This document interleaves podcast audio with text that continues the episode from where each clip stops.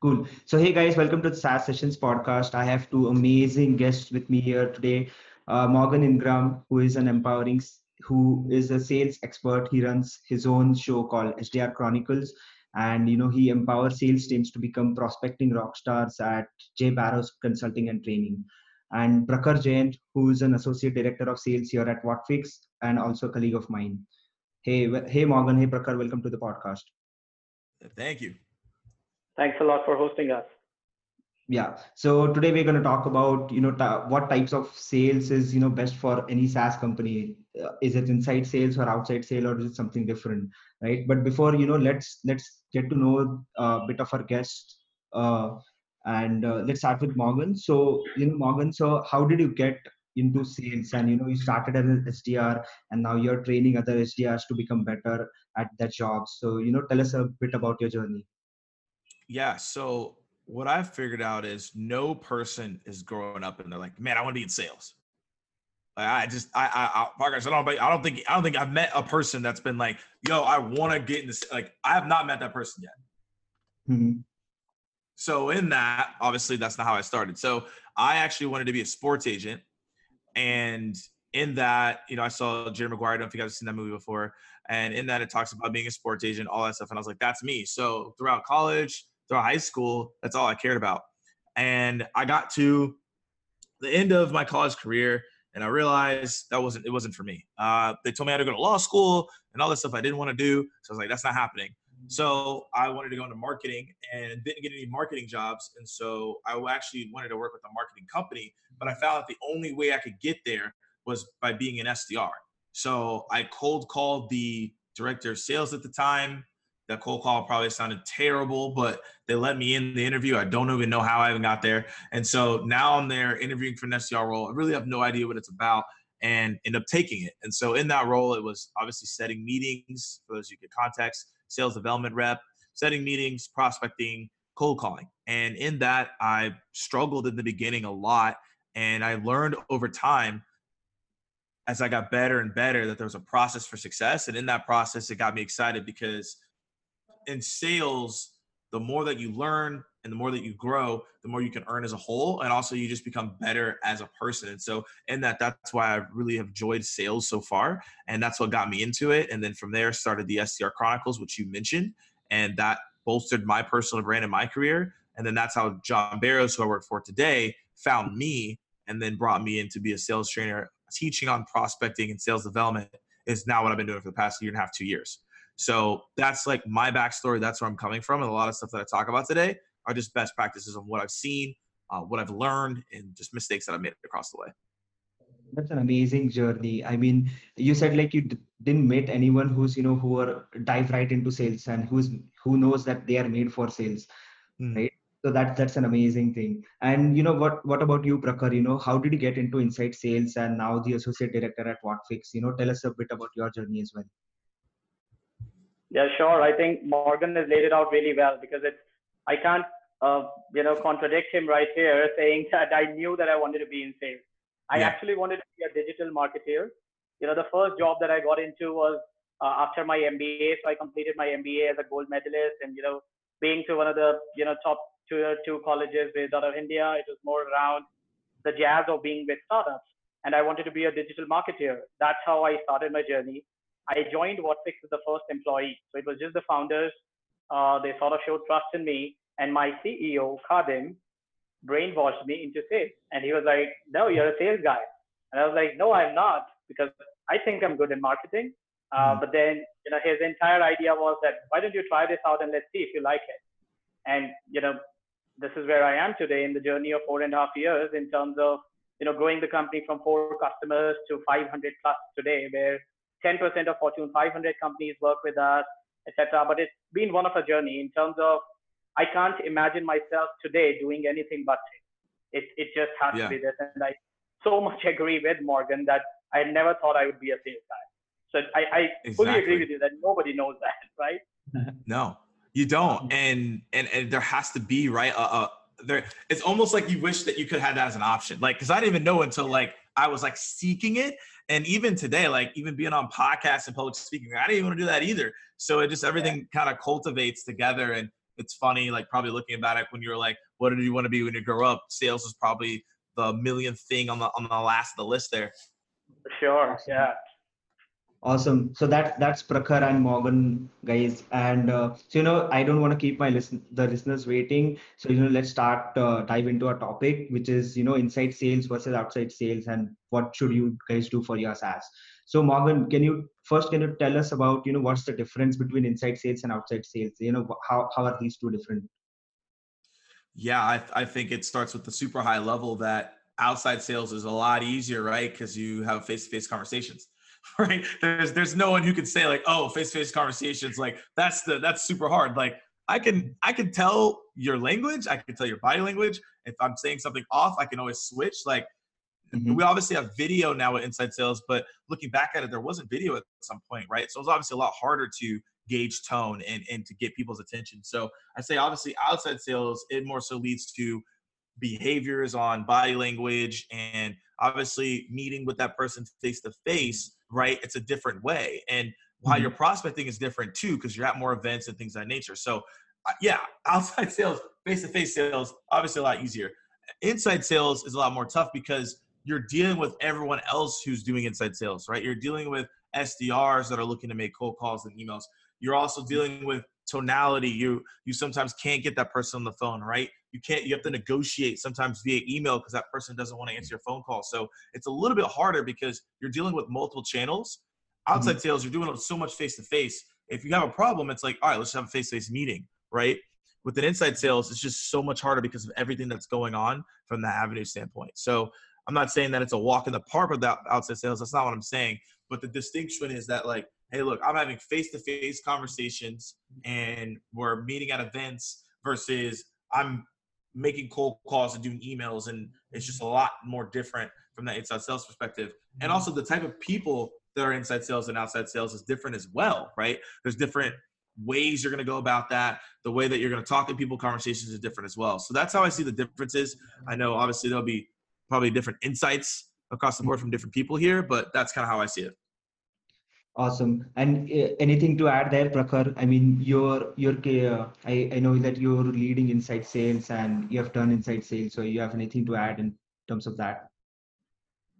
No, I think I would agree with Morgan. You know, in field sales or the outside sales, you know, body language plays a huge role in terms of you know just getting to know your buyer.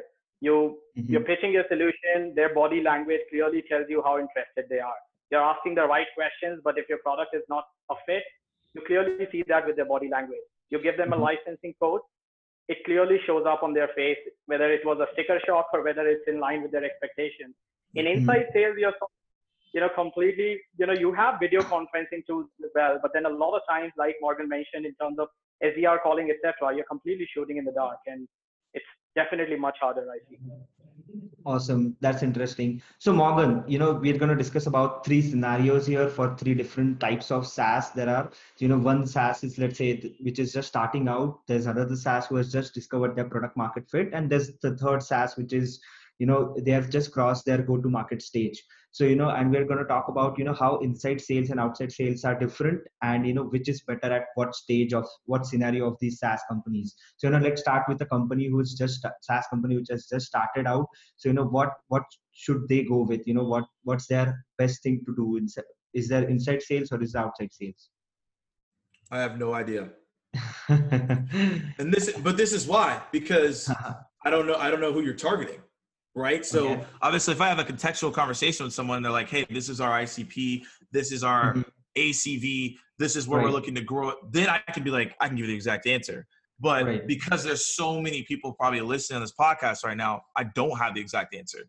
I'll give you a right. couple insights on what I would do, right? So mm-hmm. if let's say if I have a company that has what three to five month sales cycle, most likely I might not be doing an outside sales, right? Because if you think of outside sales, they probably mm-hmm. have longer sales cycles, like eight to 12 months. That means that they probably have to continuously meet with that person to make sure they can accelerate that deal. If it's 3 mm-hmm. to five months or it's a 90 to 120 days, it's you're you're actually wasting money by sending people to do outside sales because your company is growing and you're not uh-huh. and you're not even in that enterprise realm yet. So you're mm-hmm. actually more so focused on an SMB mid-market model for success. So in that, I would say you're really going to be focusing on inside sales mostly first. And if I'm just starting out from that sales perspective, I'm mm-hmm. definitely going to look at other competitors that are in the space and then I just go after their clients. That's what I would do, honestly. I'd create a list, go look at their clients, look at their customer portfolios, and then I mm-hmm. create a list off that in LinkedIn Sales Navigator, and then I would start running and seeing who has different entry points. Are they are is their client, is that customer meeting their expectations, right? And then move from there. Um, and then it moves, and then also if they have a product market fit, then they probably have some customers then you probably have good a good baseline understanding. And then at that point, you're probably going to probably get some people who are outside sales. But again, depends on how up market you're trying to go and also your sales right. cycle length. And then also that last one you mentioned is what was that last question you asked there? Uh, for for a company who is into you know uh, a growth market stage, that that's the growth third scenario. Yeah. Okay, third scenario, growth market stage. Okay, cool. So yeah. at that point, that's probably where you probably will have some people who are remote, and I consider them outside sales at this point because they're pretty mm-hmm. much on their own, um, and they pretty much have probably the budget. They probably got hired in from uh, experience standpoint, and they have the budget to go meet these people face to face. Which is, if I'm mm-hmm. on a remote rep, that's what I would do. Because uh, essentially, like I'm a full sales cycle rep, and I do a lot of inside sales, but I still have an option mm-hmm. to do remote. Like I have the option to go meet people face to face, which we all mm-hmm. know. If you meet someone face to face, that conversation is a mm-hmm. lot easier than that inside sales that we talked about at the beginning. So I know that was a uh, broke those answers down, but from a contextual standpoint, it's very hard for me to answer that question without understanding where they're trying to go. Because there right. could be a company that's like starting out and they're like, we only want to go after enterprise. Then they mm-hmm. probably only have outside reps, maybe, right? So it, yeah. it all depends yeah. Right. And let's let's uh, let's say you know in in this thing let's give this thing a more context. So for example you know slack just did their ipo right? So you know uh, just just take slack as an example you know slack uh, as a saas example for this scenario. So you know when when they were just starting out so you know i, I think they did a lot of uh, a lot of outside sales is what i've heard of and what i've read of you know. They were going out in companies and the the words uh, like the marketing was done a lot of word uh, through word of mouth and you know so what what would have been you know the best case for slack in in terms of you know uh, inside sale versus outside sale a tool like slack it's hard to tell you that because that was the IPO, so they did the right thing. So yeah, I know. So I don't, no, I don't know, I don't know what else advice I could give Slack. And obviously, they did well, right? no, but you know, let's let's take uh, a tool like Slack into consideration. You know, what yeah. what if you know, might never know they if they had done inside sales and you know they might have done IPO much sooner. You know that that might have been the case too. Yeah, so I mean, I know that they've just now been developing it inside sales. I mean, in that model, what they did is a lot of it was word of mouth, from what my understanding was, and they did a ton of great brand marketing. So I think with that such a good brand marketing, they could have inserted inside sales in a different way. Like if mm-hmm. again, I don't know their model to a T, so obviously my advice is just based on what I'm seeing from the outside.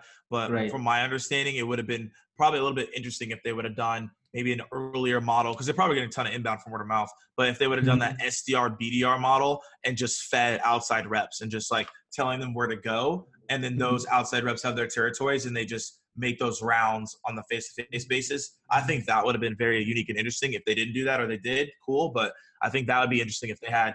Okay, we're having SDR BDRs outside and inside sales teams, right? So SDR mm-hmm. BDRs go to events and the marketing teams with them inside sales team, they do their regular calls and emails. And then all the other reps are just outside sales reps, just meeting people on site and then just mm-hmm. amplifying on top of that. I think that would be an interesting model if they didn't do that or did do it, but I think that'd be pretty cool awesome. And you know i agree with the point that you know you cannot determine uh, you know what a saas should do in whatever stage they are without knowing a lot of uh, their background yeah. you know niche what's their revenue what's their sales cycle and you know what what segment they're targeting you know. But still prakhar i'd like to know from your perspective you know what what should a saas company in these three stages would have done you know depending on whatever niche they are or you know from your experience what would you say right? I, I think a large bit of that has been covered by Morgan already, but you know, mm-hmm. bringing more contextuality by, I'd look at two things. Uh, you know, one is the sort of product you have. If it's a product-led growth uh, model that the company wishes to achieve with somebody like a Slack or this conferencing system that we're using right now, Zoom, right? So these companies mm-hmm. start small, in you know basically uh, you know an organization where a group of people start using it and the word of mouth what morgan rightly highlighted is the one that is Mm-hmm. contagious which actually takes it across teams and then turns it into an enterprise sort of a deal. So i think in Mhm. these sort of cases you know it completely depends. I think uh, a lot depends on the product. Uh, a lot depends on the sales cycle of course because if you have a low ticket size product at $99 you can never afford an outside team right? I mean an outside sales team is going to cost you much higher budget. Um, they're going to be you know expensing large amounts on their uh, lunch and learn sessions etc which at that sort of price point for a product you'll never be able to afford as a company and grow. So that's important. I think also what is important is what industry are you selling to and the buyer persona are you selling to. So in terms of you know if you're selling to technology companies in general uh, you know, in uh, you know companies like Amazon, Facebook, and you're in that space, it's very different when you compare it to a manufacturing company, where are you know some other companies are more traditional. And then also depends on if you're selling it to an IT buyer versus a functional buyer who's a business person, right? So you know a lot of uh, factors actually could change the entire game of uh, you know what model may work. I think Morgan rightly highlighted, uh, you know, the advice that he suggested what, of what Slack would have ideally done.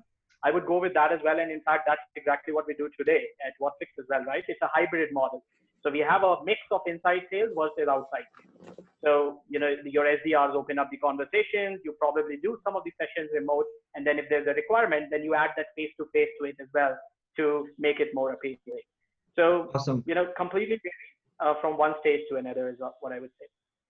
Awesome. And then, you know, Morgan, like just like Prakhar highlighted that, you know, there should, there's a good uh, balance between inside sales and outside sales that a company is doing. Like, you know, as they're growing, uh, they should have that same balance grow as well, right? One tip, uh, one weight, one weights the other one over, then, you know, it can fall apart, I guess. So, you know, how, how, well, how do you think, you know, a company should balance, you know, what are the factors that a company should look at when they're, you know, balancing inside and outside sales?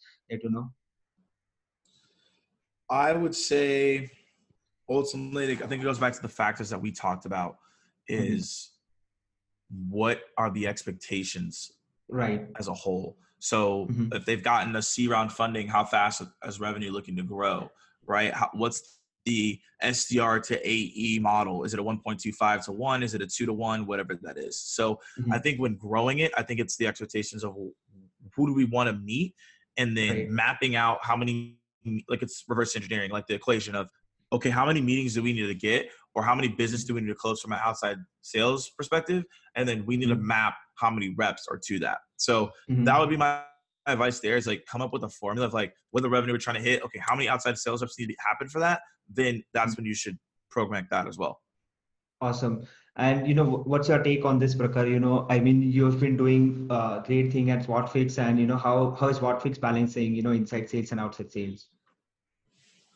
Yeah, from from our perspective, you know, I think Morgan stated this earlier as well that you know until it's a requirement of a must-have face-to-face, like you know some really large ticket sizes are being sold in with inside sales model itself, Mhm. where we have pitched to customers that we would like to meet you, but because the entire world and the ecosystem is moving towards inside sales, nobody really wants to to you because they want to save you some travel time, plus they want to save themselves some time as well. Plus, Mhm. you know, in an enterprise sale, when you're making, you know, it's not that you're just talking to one stakeholder. You're probably talking to a team who is spread across the entire nation or probably globally. Now, anyway, if you go and meet a couple of folks, it's not going to influence the other four because they're anyway not there. So, you know, tying those things together and uh, sort of maintaining a balance in terms of just looking at, you know, when you're actually analyzing a deal or uh, when SaaS companies are actually selling, you have to look at which particular deals do require a face-to-face touch in terms of, uh, you know, the organization itself. How do they typically make purchases, etc. And that I think is a key component in terms of if you want to meet or not. So I don't want to take names here because you know it's a podcast where our listeners are viewing. So any company calling them conservative won't be right on my part, but you can easily figure out who are some of the traditional buyers versus modern buyers. Awesome. And you know, uh, so Prakhar, you know, I there's there's this question which is coming to me, which is like, you know, what are some problems which are faced, you know, by inside sales, and what are some problems which are faced by the outside sales? I mean, you you might have you have done both, so you might know, you know, what are the typical problems which are faced. Yeah, well, uh, inside sales, I think the biggest one is you know you being ghosted. Uh, you did everything Mhm. right. You got the requirement. You think you were top notch. Your product demonstration was awesome. Uh, hit the spot and then nothing. You know, you just Mhm. hear nothing from. And you can't do much about it. You're trying to call. You don't want to be a pest as well. So you're trying to find that perfect Yep. borderline between being persistent but not being a pain. And in Mhm. att- attempts of doing that, a lot of times you get ghosted. I think in outside sales, you know, the worst that has happened to me is that uh, I was on a run once where I was covering six cities in eight days, and it was on the East Coast. And a couple of my meetings, one in New Jersey, another one is in DC, and these two were, you know, a day and the next day. So right after, both of them get canceled because of different reasons. So you know, a lot of time and uh, you know money can actually get wasted when you're on the run Mhm. and you know these things definitely arise because this happens in inside sales as well but doesn't hurt you so much because one prospect cancels the meeting you go on to another you pick up the phone and start again right in a face-to-face sort of scenario you can't unfortunately do that because your entire plan or the setup of the entire trip is now set up in a Mhm. particular place so yeah Mhm. that could happen i mean top two things that i could probably think of Awesome. So Morgan, this makes me think of two scenarios, okay? One in inside and one in outside sales. So in inside sales, you know, an SDR is making calls throughout his day, right? And, you know, he makes like say 20, 25, 30 calls and, you know, no one picks up or there's like no one shows up. But, you know, then, then there's that 31st call, you know, and then he, by, by the, the all, in all these 30 calls, he's already frustrated and, you know, he's in some different mindset and he's seeing a pattern that no one is picking up and you know the 31st caller picks up and you know so how should an sdr you know tackle this you know because he's in some different mentality and i'm sure you know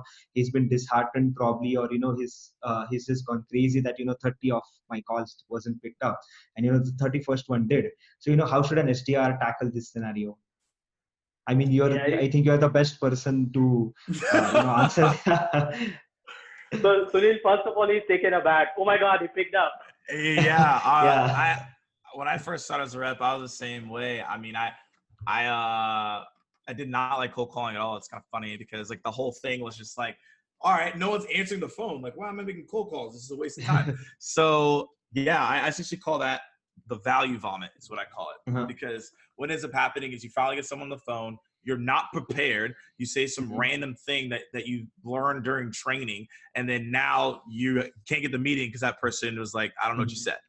The best way to prepare for that is to make sure that you have a formula in place. A lot of people Mhm. don't have a process in place. They just are like treating it as an event. So like I gotta make cold calls today. So hopefully someone or no one answers and whatever I say, I hope they like so I can get a meeting. That's the worst way to go about it. So the way to set yourself up for success is one, practice cold calling with your other coworkers, reps, leaders, it doesn't matter. That's going to actually prepare you to be on this call because you got to think about it. Just like with anything, people practice to get good at things. People don't just show up. Like I'll use cricket. It's a great example, right? People don't just go out and just play cricket and they're amazing. They practice before they go get on the field. So why aren't we doing the same thing with cold calls? Awesome yeah And so you have to have that cold call with that rep in order to Mhm. be successful to be to make sure you don't value vomit. And also at the same time, you got to come with the process and formula. Like people go play cricket, they know this is how I, am gonna how am I gonna pitch. This is how I'm gonna hit. And most people don't know once they get up to the plate of actually getting a prospect on the phone, they don't know what they're gonna say. That's like someone going to the cricket and be like, I don't, well, I don't I forgot how to hit. Like, okay, that's that person's not gonna be on the team very long. The same thing has to be a cold calls. You got to figure out what's your intro, what's your attention grabber, your value prop, and then also say to him, what is that close statement you have to make? So in Right. that, that's what's going to make you more effective, and that's how you not do the oh my gosh, oh my god on the phone today. You're always prepared Uh-huh. because you know what you need to say. awesome and you know the second scenario which comes to me is you know from from prakhar's experience you know which he mentioned just right now so you know let's say you're into outbound sales and you know you're traveling from the west coast to the east coast for a meeting and you're you travel there you arrive at the east coast let's say new york and you know you found out that the meeting is cancelled for due to some emergency for any reason. So you know how how do and as how do a like you know the outside sales guy you know ha- handle this scenario? Because he's already traveled you know from west coast to east coast. He spent time he spent money there and then he has to travel back again to the west coast. So you know how how should a sales guy handle this scenario? I've dealt I've dealt with this scenario before, so, i mean i mean I- all I sales guys yeah I had a, had a meeting set. uh, So here's the thing: if you this is important. And I got this piece of advice because every time I think about it now, it makes sense. Like, Mhm. don't just set one meeting and then go for that just one meeting. Like, Mhm. set multiple things in place because if one thing falls off, at least you're like, okay, cool, I got something else to do. Mhm. So that's the precedent. Like, don't be like, I'm gonna come from San Francisco to New York for one meeting. Like, make sure that you set, so, even if it's like hanging out with a friend or maybe it's a cl- whatever, you just set that up. So that's my whole ethos, and so that goes into the answer to the question, which is how do I set, how do I make sure that doesn't, how do I make sure that doesn't affect me? I set other meetings in place. So I tell people, hey, I'm gonna be in this area, and maybe it's a client, maybe it's not even a, a person that's gonna be a bit by business for me. It's someone that already has my business. So me with that client say, hey, how is the product going? How's the solution going? Right. And then maybe Mhm. asking for maybe a referral or one or two in that area. So, hey, you might have missed out on that big ticket meeting, but now you met with the client and they gave you two other people to meet with, maybe that same day. Maybe during that lunch that you meet with them, they bring two other people that are now prospects. So don't just lean in and be like, I'm going to go here for this one meeting. Find mm-hmm. other meetings that stack up with that so you maximize your time because you're already going there. You might as well meet with other people there as well. And then also just look at your LinkedIn network or whatever you have and see who else is going to be in the area and reach out to them. Maybe you haven't connected with somebody. Maybe Mhm. there's someone else in the area that's in your sales role and you can maybe get quick lunch with them, best practices that then lead into, right? Another conversation and they actually can refer you to someone else. So Mhm. maximize your time when you're somewhere. Um, that's how I make sure to do that. But let's say for the scenario that I scheduled nothing, right? And and I don't have any meetings, and that was my only meeting. That's when you Mhm. just need to go in places where you can network with people. Find out maybe is there an event that day? Is there somewhere else you can go? Is there someone else you can talk to? Email real quick. Go to their office and just maybe they can show you around and maybe you can meet with someone.